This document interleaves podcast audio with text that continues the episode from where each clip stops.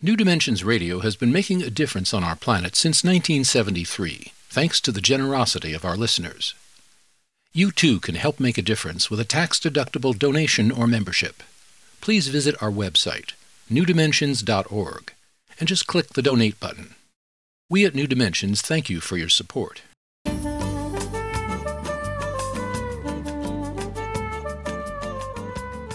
Hello, I'm Justine Willis Toms. Welcome to the New Dimensions Cafe. Today I'm hosting Dr. Carolyn Baker, who is the co author with Andrew Harvey of Radical Regeneration Sacred Activism and the Renewal of the World. And today we'll be speaking about taking on the challenge for a new humanity to emerge from these turbulent times. I'm speaking with Carolyn at her home by remote connection. Welcome, Carolyn, to the New Dimensions Cafe. Thank you, Justine. It's wonderful to be here. It's my pleasure to have you. You and your co author, Andrew Harvey, are encouraging us to confront our planetary predicament without delusion. So let's talk about how you feel this is a predicament rather than a problem. Sure. Uh, you know, problems are things that can be solved you know, you have a mess and you clean it up. Problem solved. But what we're facing right now is what is increasingly being called the polycrisis, which is a series, a network of problems that are all connected with each other and comprise something that's greater than any one of the problems. And we call that a predicament. A predicament can only be responded to, it cannot be solved. And so that's what our book, Radical Regeneration, is about. That's what Andrew's work and my work have been about for decades. How do we respond to a planetary predicament? Okay, tell me, how do we then find what you might call our assignment within the response to our worldwide predicament? Well, I would say that, first of all, rather than looking away from the crisis or telling ourselves, you know, that somehow our spirituality is more important and somehow things are just going to work out and not to be worried about it, or whatever we tell ourselves, that we face the crisis head on. And then that we do the inner work that this crisis is calling us to do. We have to accept the fact that somehow, on some level, we have all contributed to the mess that we find ourselves in. It's not useful to beat ourselves up about that, but rather to look at what in us has caused us to buy into you know the greed the delusions of our culture that have led to this predicament.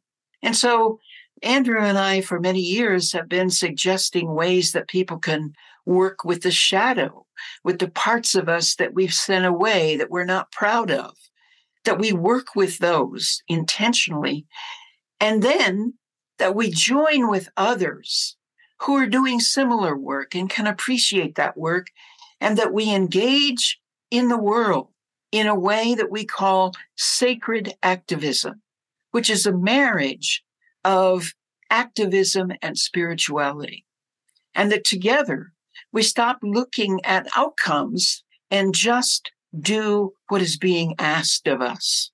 I think of it as two wings of a bird, let's say. Yeah. The one wing is our sacred spiritual practice, mm-hmm. which is really important. However, if that's all we're doing, then we're kind of sitting in a cave and doing our practice. And the other wing is to take that practice out in the world in an active way. That gives us the flight, so to speak. Absolutely. Even in the midst of not knowing. So, again, we don't know the outcome of this, do we, Carolyn? We absolutely do not. And one of the things that is problematic for us in Western culture is a place of uncertainty, of not knowing what the outcome is, because we live in a culture that says you must have answers. Of course, you know, when I'm interviewed time after time around the books that I've written and that I've written with Andrew, You know, people are always saying, What are the solutions? And I'm saying, I don't have solutions to give you. What I have are these tools and a lot of uncertainty about how things are going to turn out. But what matters most is not how it's going to turn out, but how I'm going to turn up in the crisis.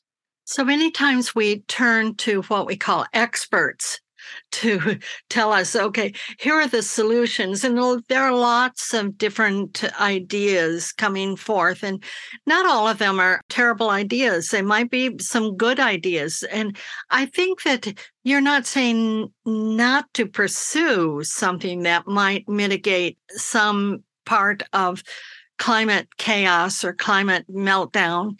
But the problem is so huge. I want to tell a story Okay. Sure. Yeah.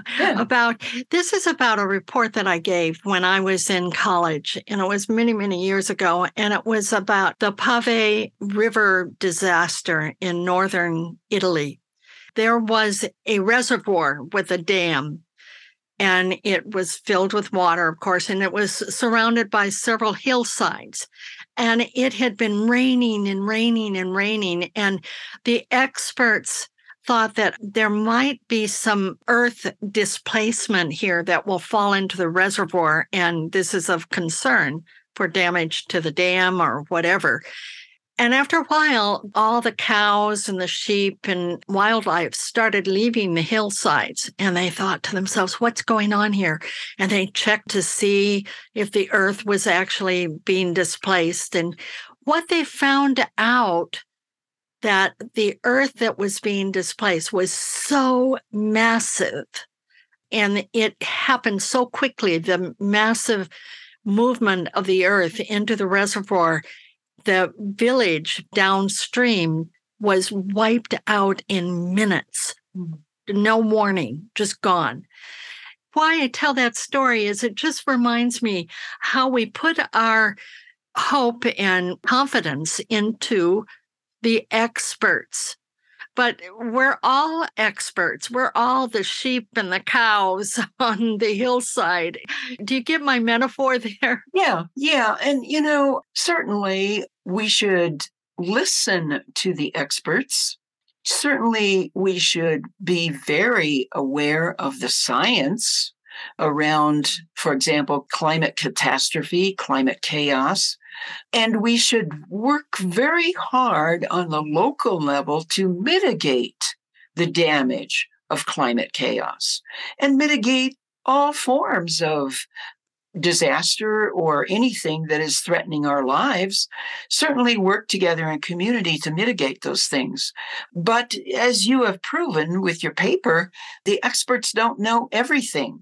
And every time I go to the internet, it seems like I'm reading some headline about climate and it says much worse than thought or more than anticipated. And so, what that means is that the experts are constantly revising their optimism downward because the situation is getting more dire. So, tell me, Carolyn, what is your advice on how we can live in this time of chaos and breakdown of all sorts of structures and institutions. So, I would say, first of all, we have to look at the crisis head on. I don't mean 24 7, we have to be preoccupied with the news, but we have to learn about what the issues are and we have to be aware and not put our heads in the sand. Secondly, we need to do the spiritual work that this crisis is calling us to do. We need to do shadow work, looking at what parts of me have contributed to this crisis? What parts of me are beautiful and good and golden that can help with this crisis? And then we need to marry our spiritual practice and our spiritual work with activism and engagement in the world, in our communities, to make things better. And always know that both the darkness and the light are with us. And that we are called right now in this crisis to hold the tension of those opposites. It's very hard work to do that, but that is the only realistic perspective that we can have going forward. I'm thinking at this time, it may not be so apparent that we're in an earthquake zone, so to speak. In the late winter 2023, that terrible, terrible, devastating earthquake in Turkey and Syria, in that disaster, more than 40,000 people died. So that's a very, very real, very concrete sort of disaster. But we're in another kind of disaster that may not be so visible to us. It doesn't directly impact me. I mean, I myself have have heat and water and a shelter. So I'm I'm not feeling the impact. Nevertheless, it is still there. And when these kinds of disasters come, what I've noticed in a local area, people come together Yes. Just is a natural human tendency to come and befriend one another during natural disasters. It doesn't matter their race, it doesn't matter how much income they have or anything like that. People come together in a natural way.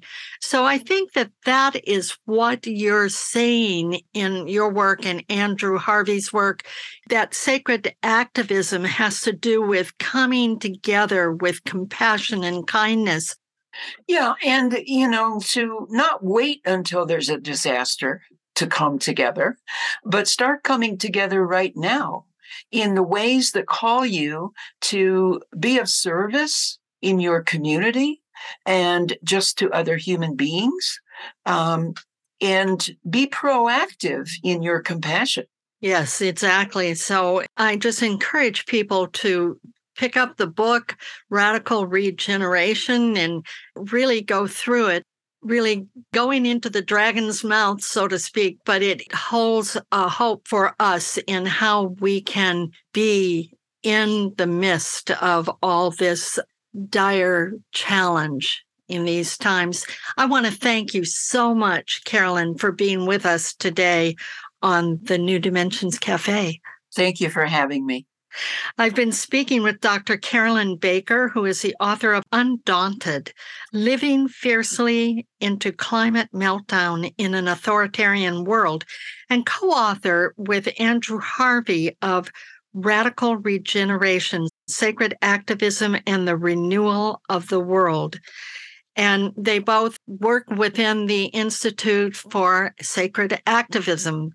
And to find out more about her work and her webinars and podcasts and articles, go to carolynbaker.net. And she spells Carolyn C A R O L Y N, carolynbaker.net.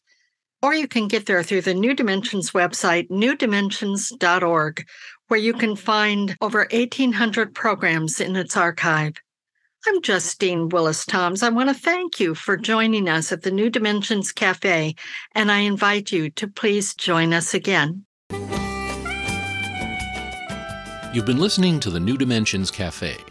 This series of shorter interviews features many of the remarkable guests also featured on our internationally syndicated one hour New Dimensions radio series. To access more than a thousand hours of programs, to subscribe to our newsletters, or to become a member, please visit us at newdimensions.org.